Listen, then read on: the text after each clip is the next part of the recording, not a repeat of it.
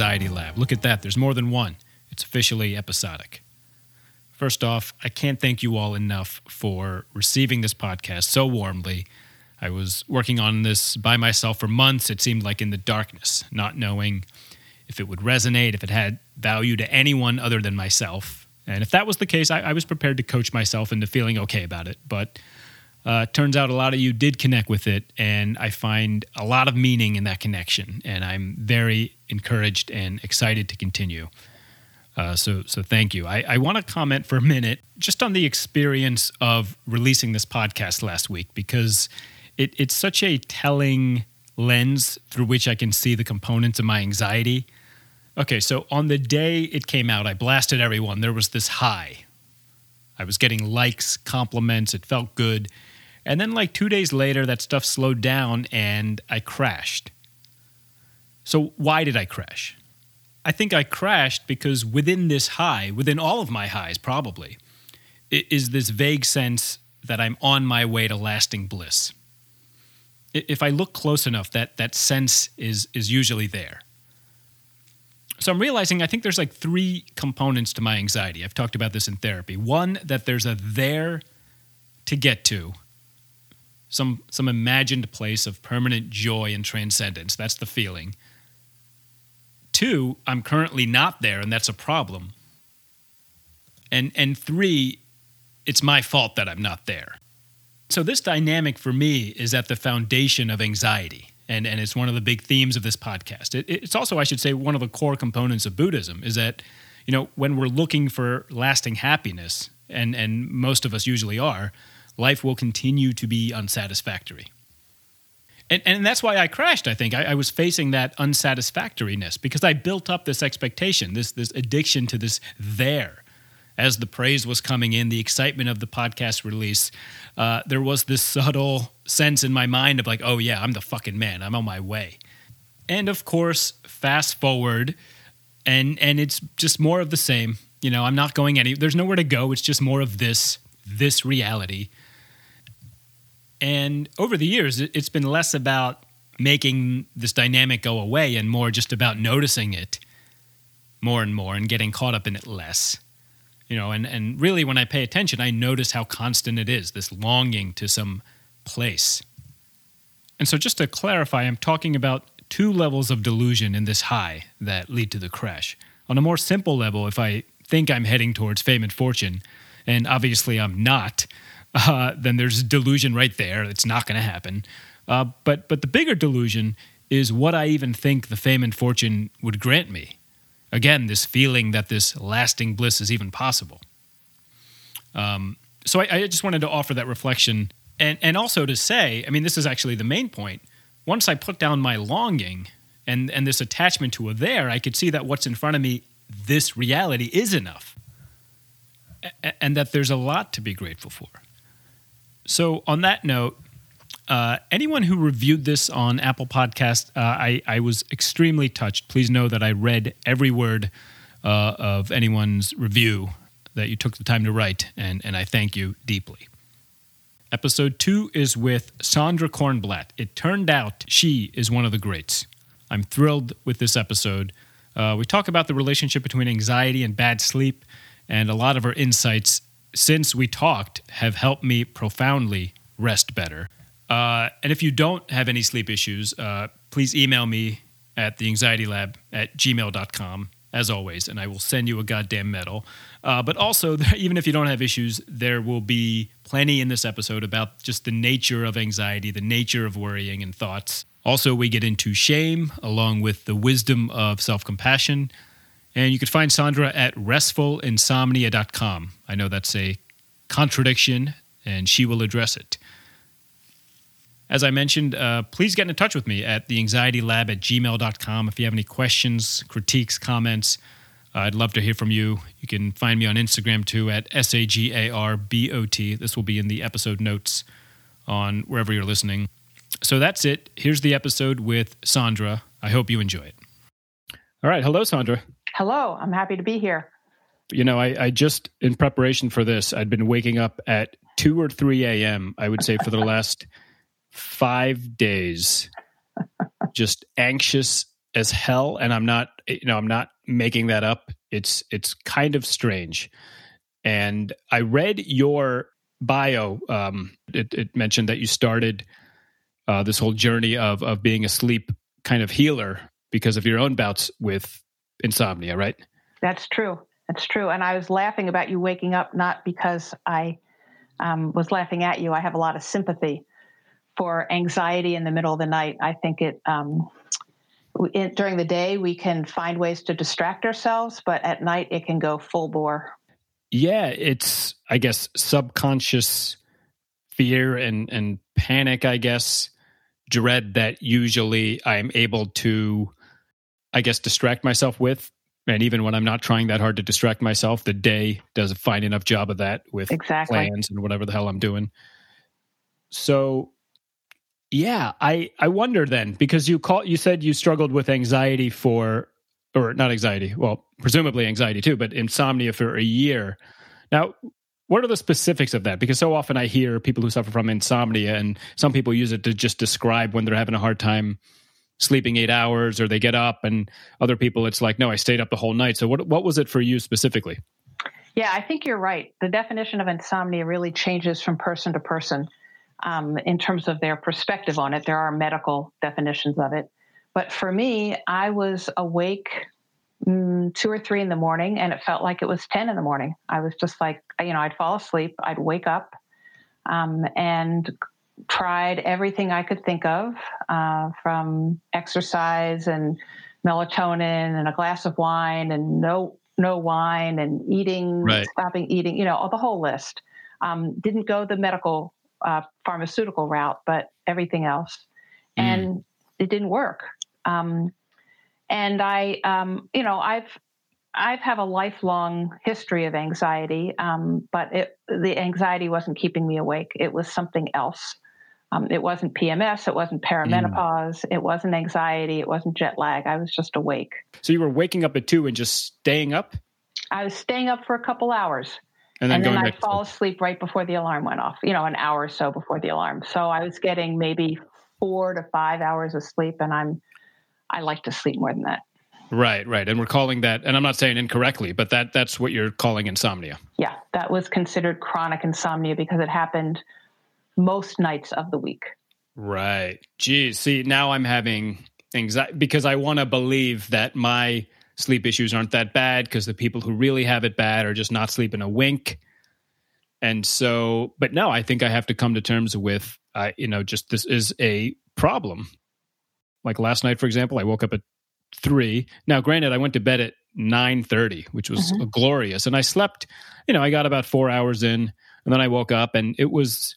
It has to do with my overall, just the nature of my mind and the worrying. But I think these days, in particular, there are a lot of, uh, uh you know, uncertainties in my life regarding career, regarding, um, you know, staying in New York. My girlfriend is wanting to leave New York, and we just re-signed a lease and at the end of this year she's like hey i want to start a life somewhere and i i'm open to that i, I think i'd love to settle down somewhere and i love her but just in terms of you know i'm a comedian and it gives me a lot of anxiety to to think that in a year i have to know what i'm doing i have to have either made it in comedy or have quit fully i mean i know obviously the more people i talk to and the more i think about it the more you know the options aren't that you know, mm-hmm. stark and brutal.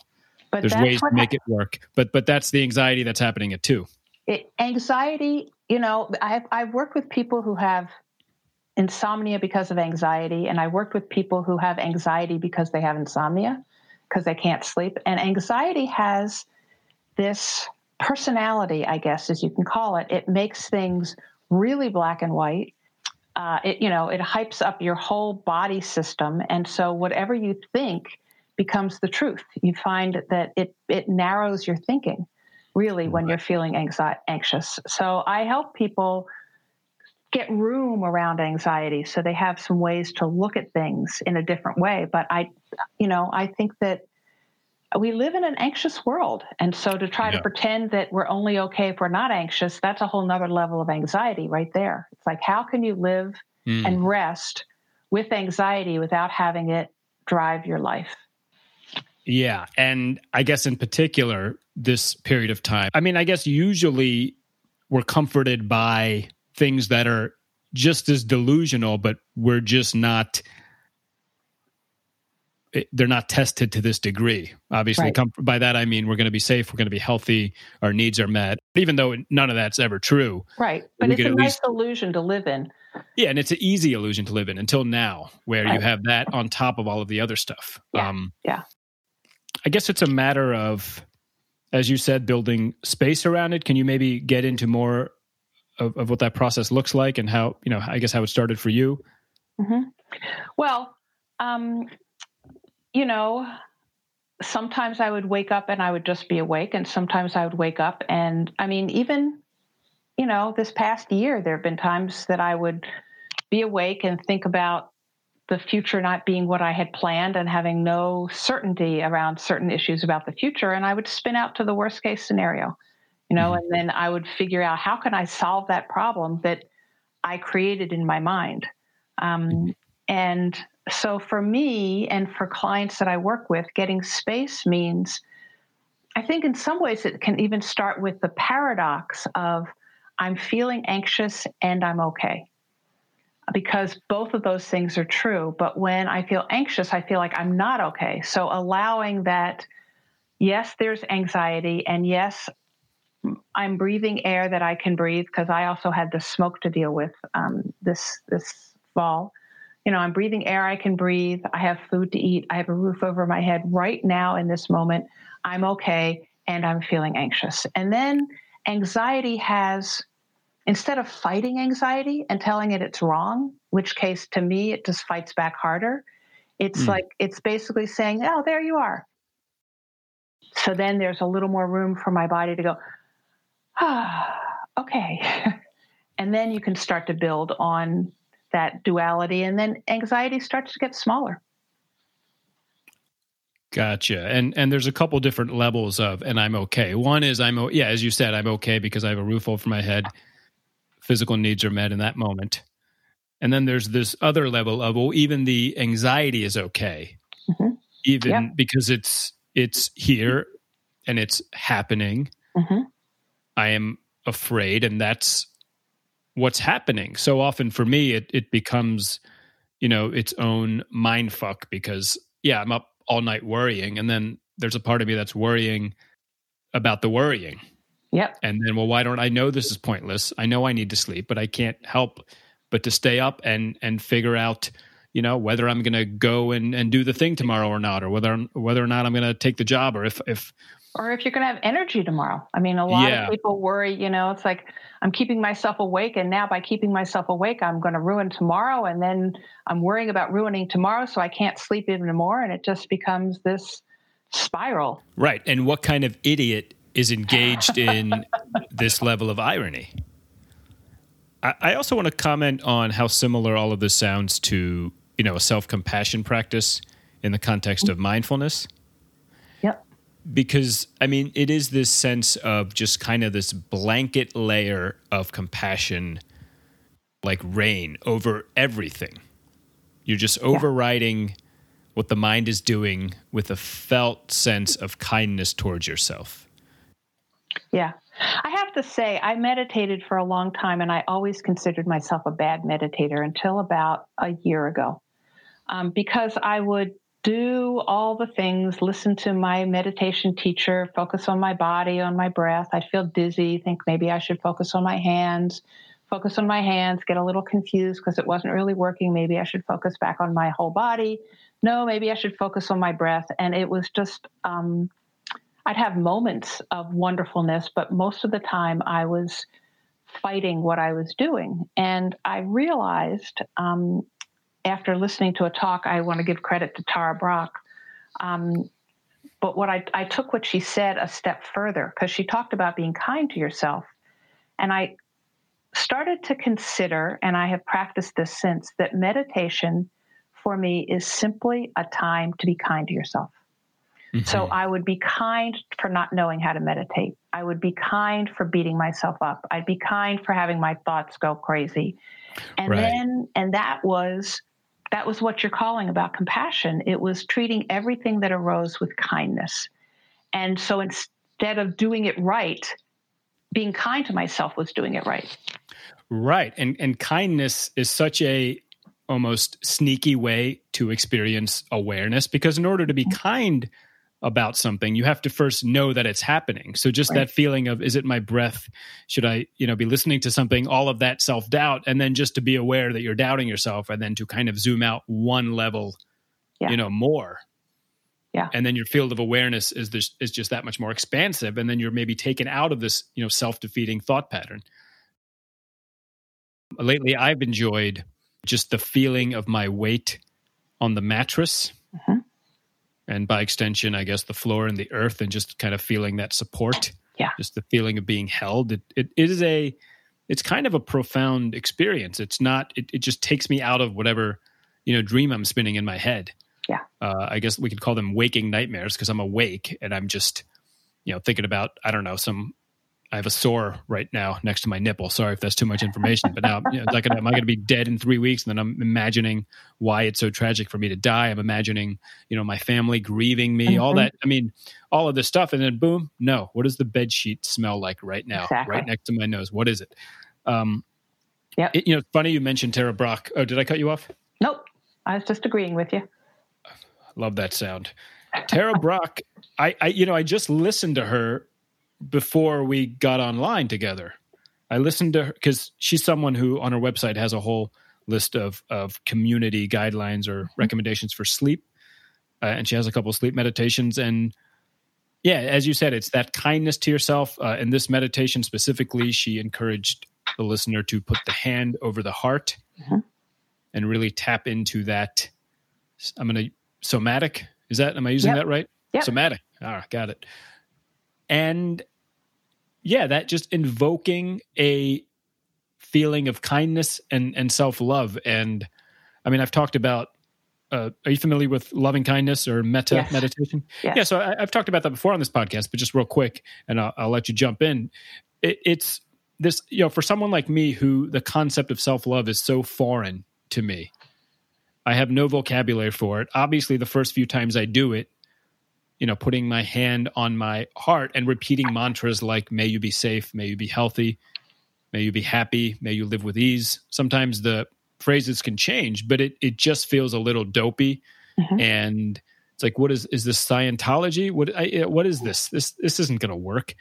And it's going to feel unnatural because for me, it's an unnatural feeling. And so in the beginning, it's going to have a little bit of a crude kickstart but once I get in the habit of it, I begin to come into it more naturally and it feels like a feeling that, you know, more and more is my home. Mm-hmm. Yeah, I think with metta or loving kindness meditation, the two hardest pieces are loving yourself and sending love to people that you are angry at or feel are your hurting you or your enemies. Yeah, yeah. And uh, and I think that you're right. I mean, the other thing I suggest to people is, and this is something from a whole self compassion piece, um, whose creator I have forgotten her name at the moment, but um, you know, is is writing down or thinking of what you've achieved during the day before you go to sleep.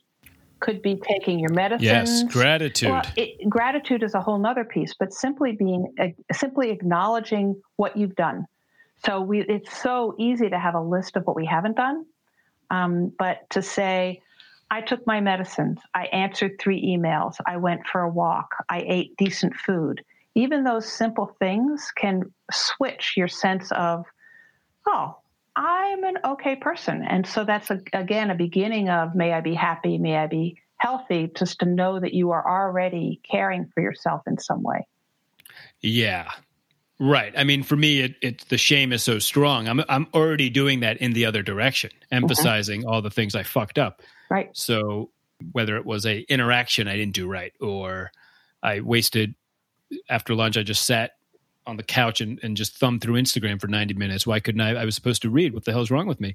Mm-hmm. And and yeah, I'm like, and even when I'm not consciously thinking that stuff, that I, I think that it's there just oh, on yeah. a subtle basis that that self hatred. So this is again like remind again it it I'm speaking to I guess me who's cynical about all of this stuff. You know, these self help kind of aff- affirmative exercise. It's it's like well, yeah, but you're I'm already doing that in the opposite direction all the time anyway. So this is just some counterfire yeah. against it. Exactly. And and it's real shit. It's it's stuff I, am not making up reasons I'm good. I'm I'm actually, as you said, looking at things I actually did. Mm-hmm. Yeah. No, I think the balance is key. I I spent a lot of uh, several months last last year in the fall looking at shame, looking at my personal shame, uh, reading some really interesting books on it, and um, you know, for me, part of it was the uh, understanding that shame often happens before we have language.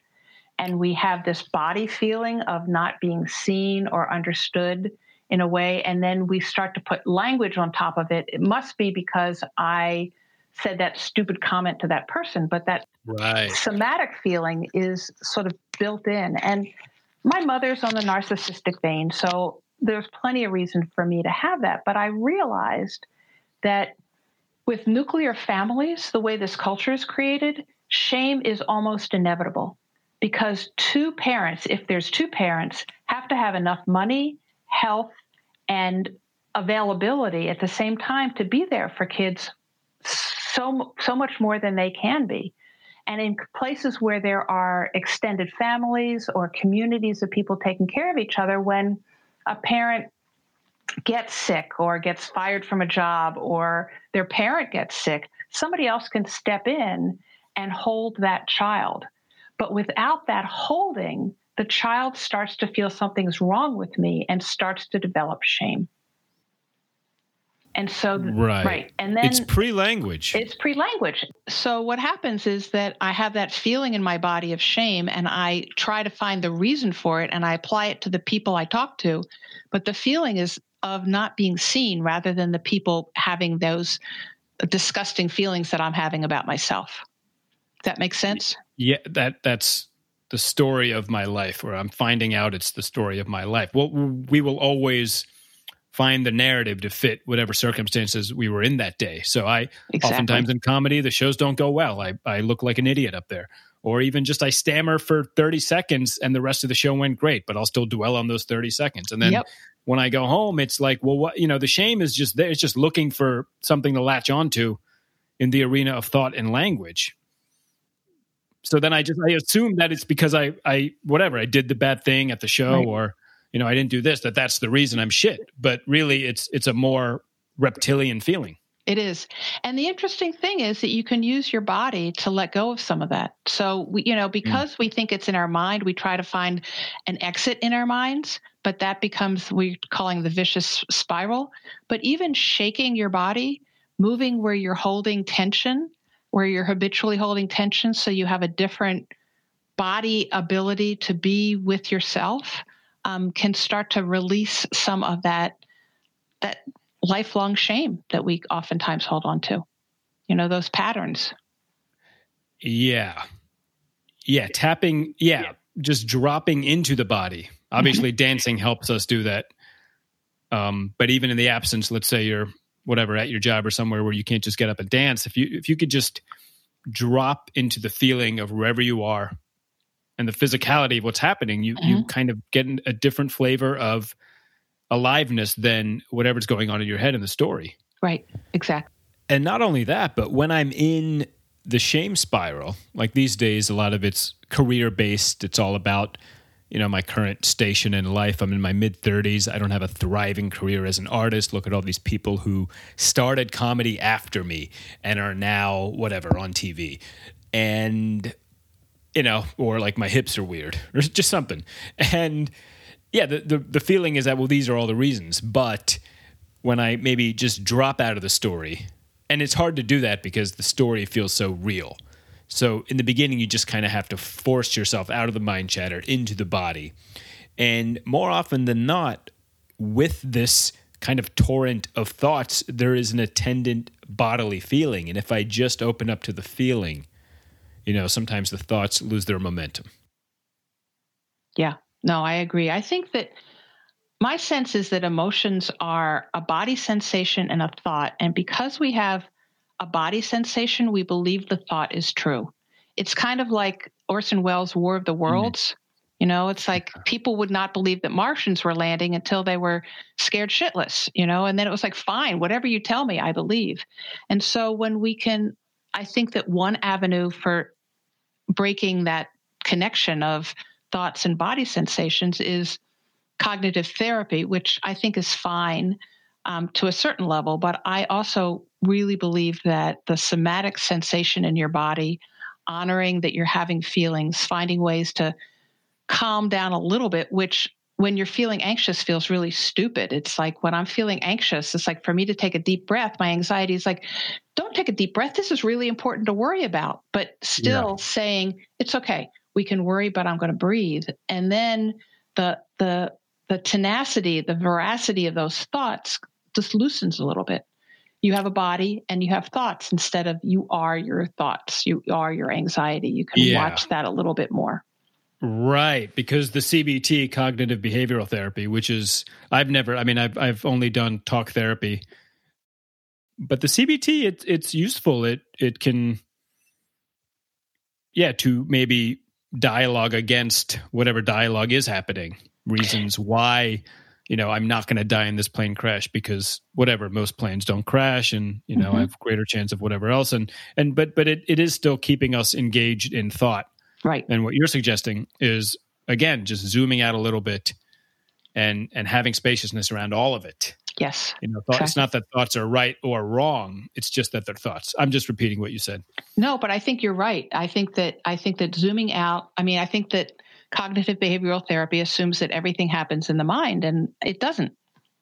You know i mean i think it's an avenue in but it's, it's i've just learned a lot from somatic therapy you know mm-hmm. just mm-hmm. really bringing in resources to soothe my body and to soothe this images that i have um, and to just be with what's going on in my body is is a very powerful basis for making the change as well Right. Um, and and to be clear, I'm not uh, trashing CBT. I'm, mm-hmm. I'm, I'm, i guess we're we're just speaking to you know there's more to say there's more exactly. to do than, than, just the dialogue which is yep. critical and, yep. and just help people profoundly so yeah and i think cbt can be useful i just again think a bigger perspective is useful so yeah i wanted to go back to something you said earlier uh, which is that the brain doesn't think very well which is such a big idea.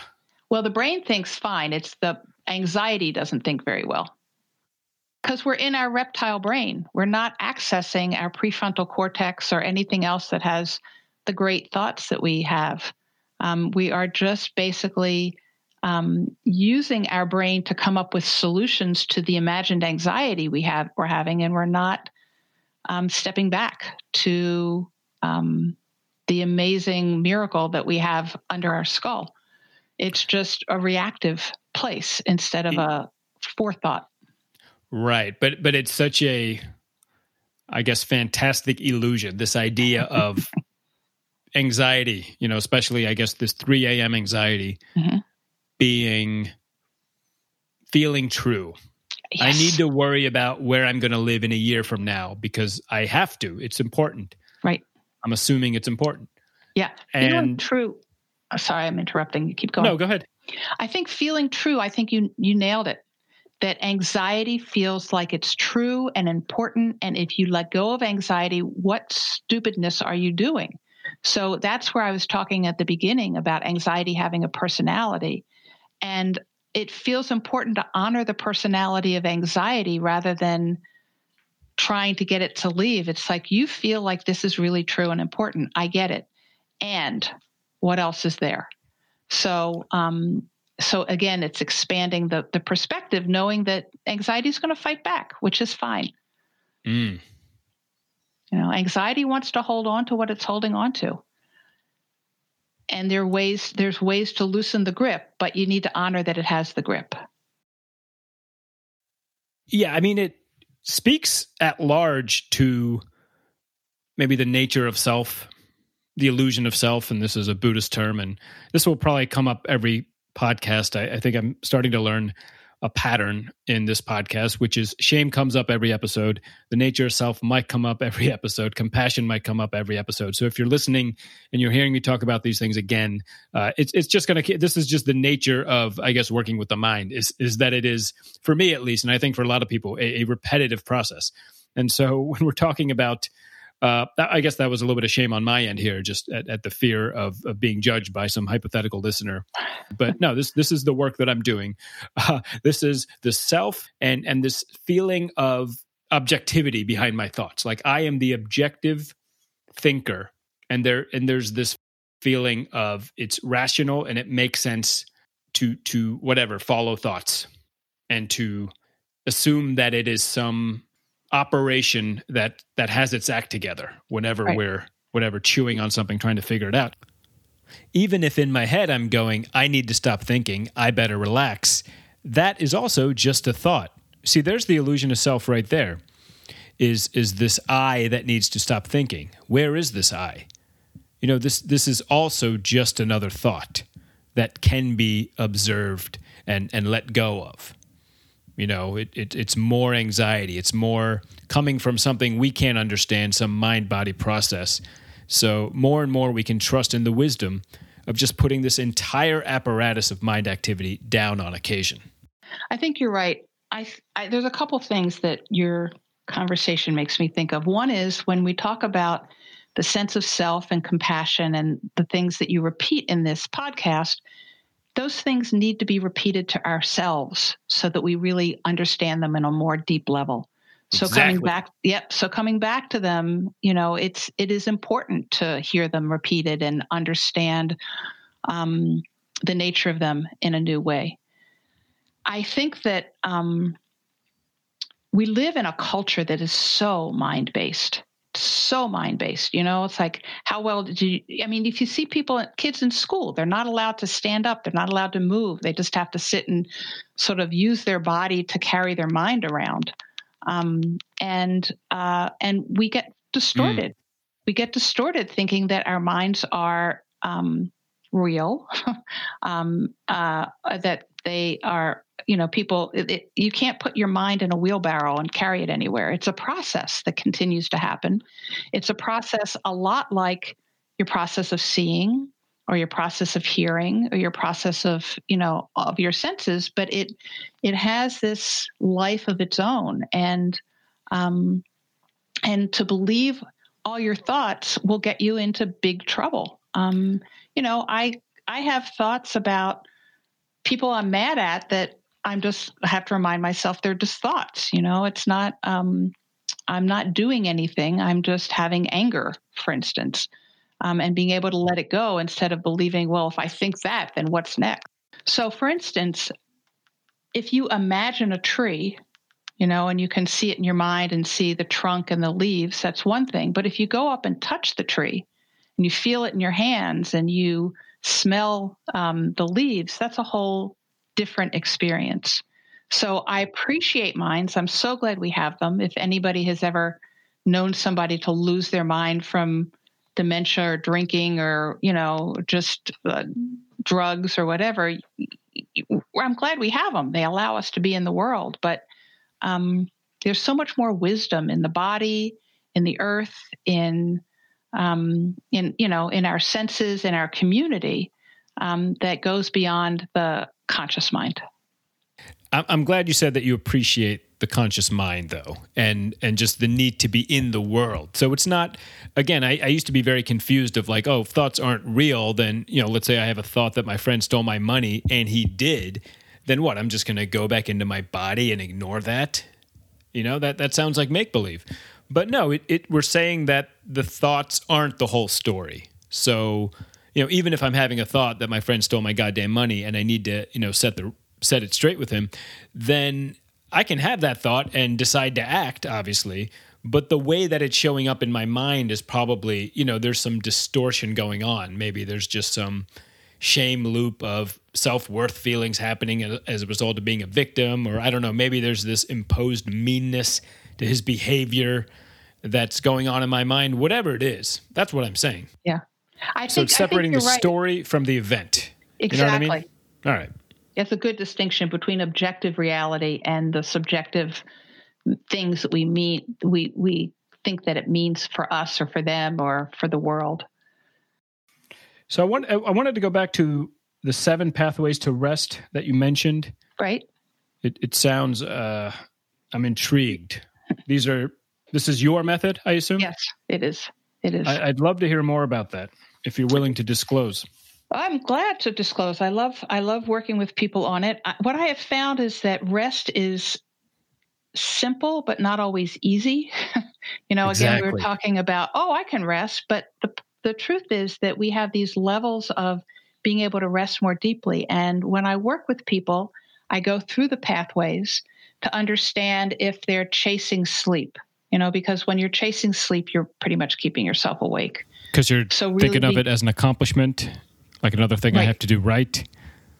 Yes, And and, sleep is about not doing. Yep, yep. Yeah. It's about letting go. So shifting there, um, working with people on creating a connection to where they're sleeping that is coming from not just the sleep hygiene pieces, which I appreciate greatly. You know that it's cool and quiet and dark, but how do you create a cocoon for yourself?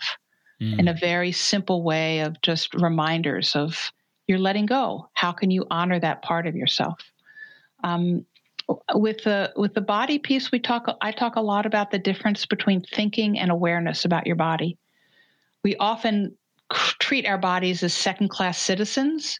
That Hmm. we to give them the minimum minimum requirements so they carry our minds around better you know, instead of really being able to feel what our body is doing.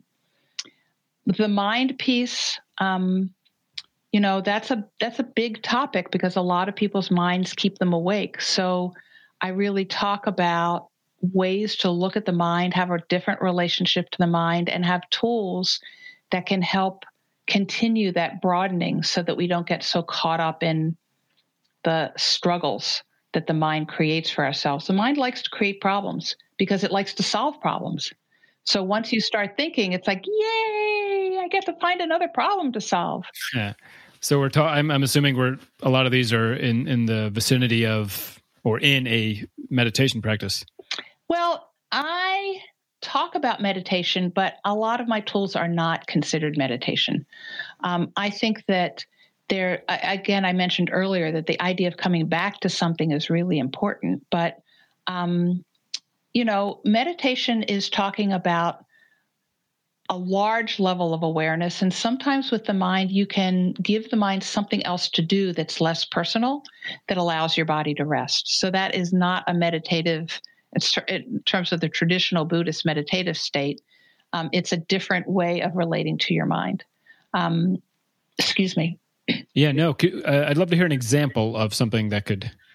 Well, um, so I encourage people to think about, for instance, taking a walk around the block.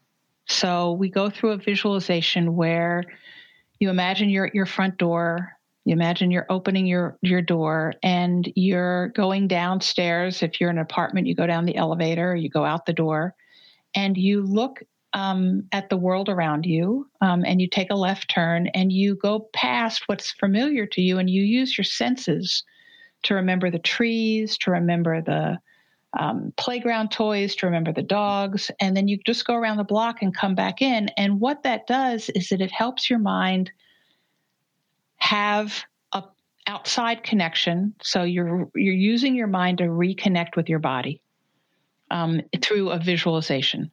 Um, and that's, you know, I'm sure some people could call that meditation. That's fine. That's not how I've learned of meditation. So it's using a visualization to get your mind to be out of the problem solving rut and focusing on something else. Mm, mm. And is there some hope that within that process they will have fallen asleep? fallen asleep. So now we're coming back to the sleep versus rest piece. My um, what you can't make yourself sleep. It's impossible, but you can allow yourself to rest.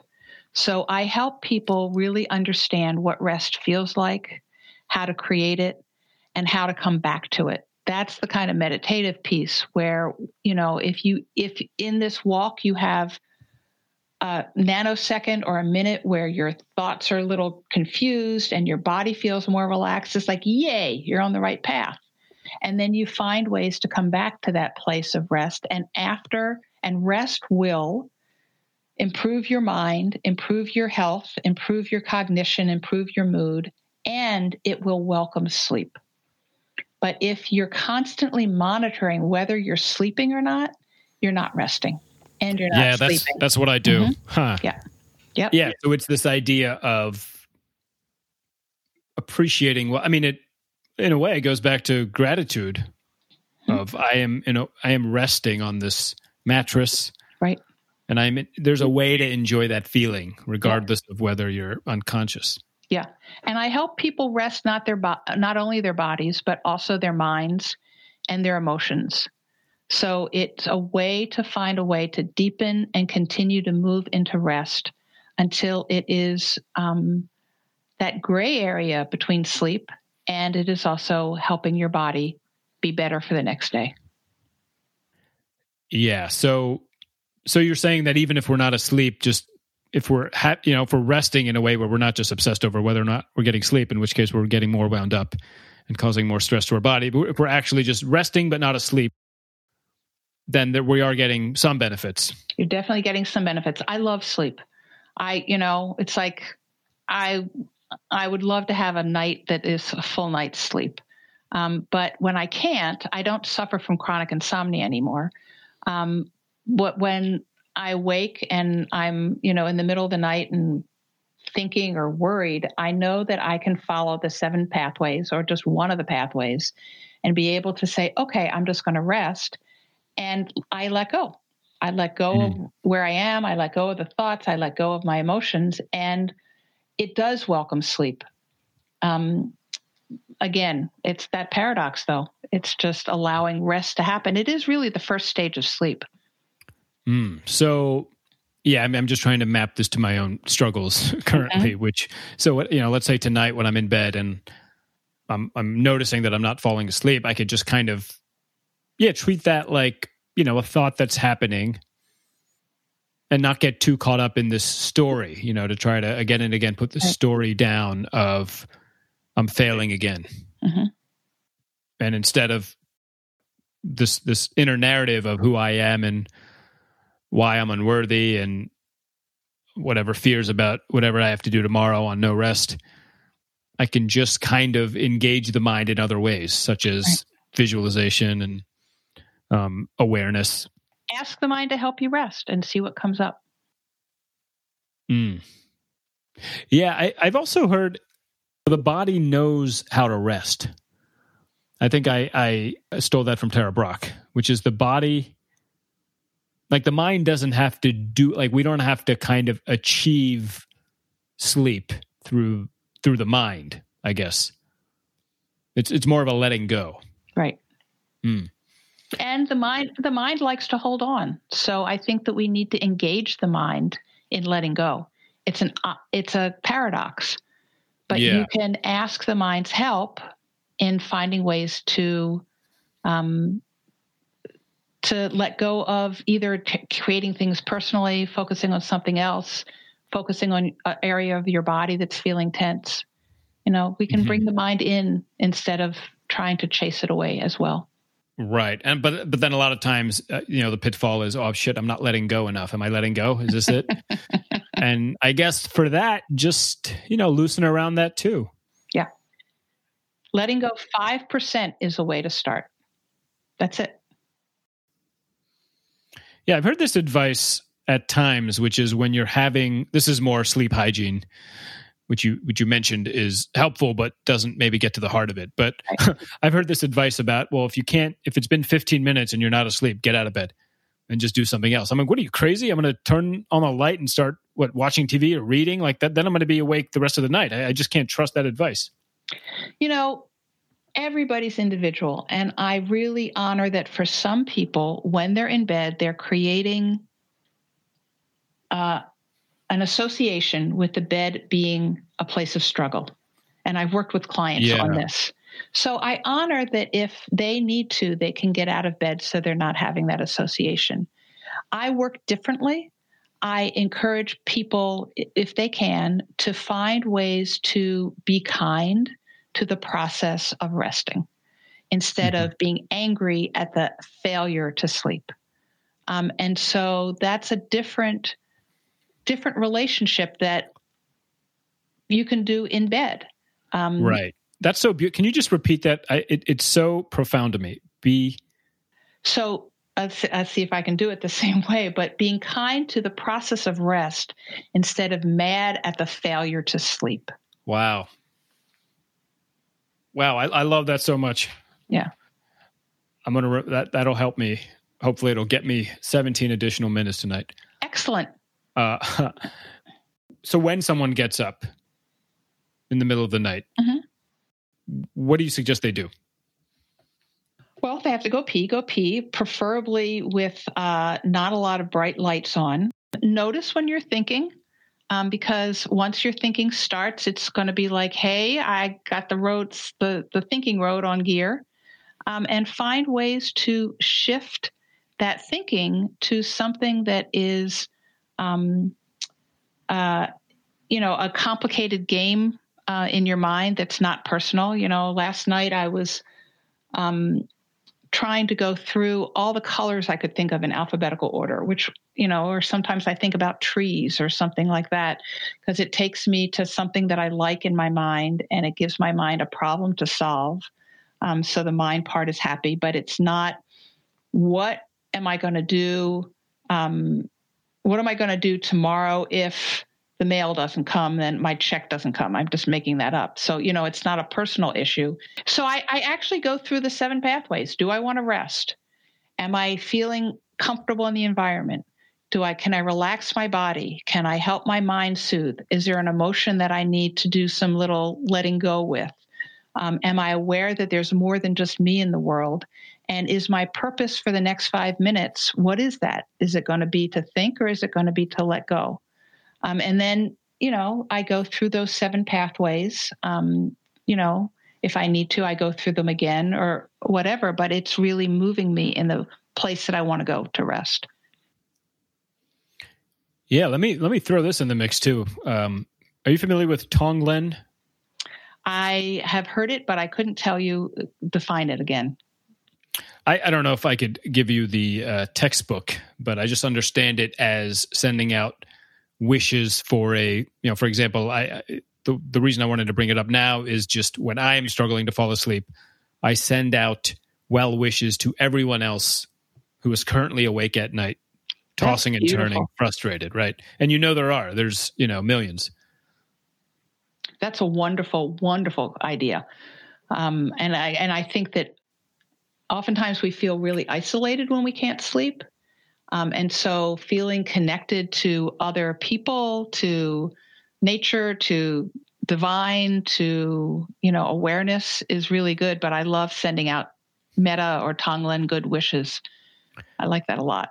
Right. Just just to nail it down specifically, uh, in Tonglen practice, this is from Lion's Roar. We visualize taking in the pain of others with every in breath and sending whatever will benefit them on the out breath. So, in this context, anyone who's breathing in everyone's pain and anguish, tossing and turning, and then breathing out peace and calm.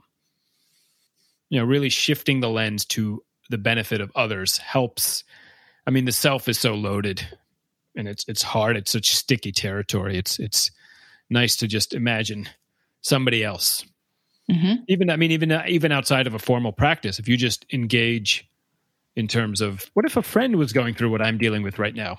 What if a friend was just up at two, frustrated, angry at himself, feeling inadequate? What would you what would you advise them? I just advise them to be gentle on them. I just wish them a blanket feeling of gentleness.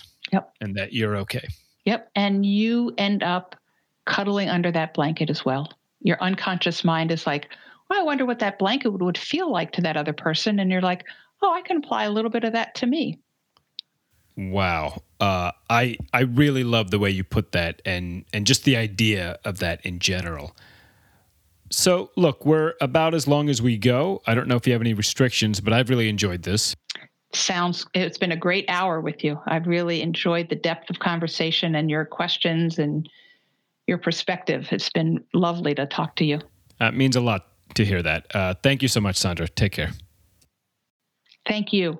It's been great to talk to you and to, to all your listeners. I send them best wishes. And there it is. That's episode two of the Anxiety Lab. Thank you again to Sondra. Thanks to you for listening. I don't want to say too much on this outro because I want that snuggly little blanket sentiment that we ended on to keep reverberating. Because it's a good one. The last thing I will say, if you could do me a favor, I hate to ask, but please, um, if you could rate and review me if you're enjoying this on Apple Podcasts, it would really help me get this thing to more listeners. Uh, I, I would appreciate that. So until next time, more than I wish you restful sleep, I wish you peaceful rest. Huh? How do you like that? Take care.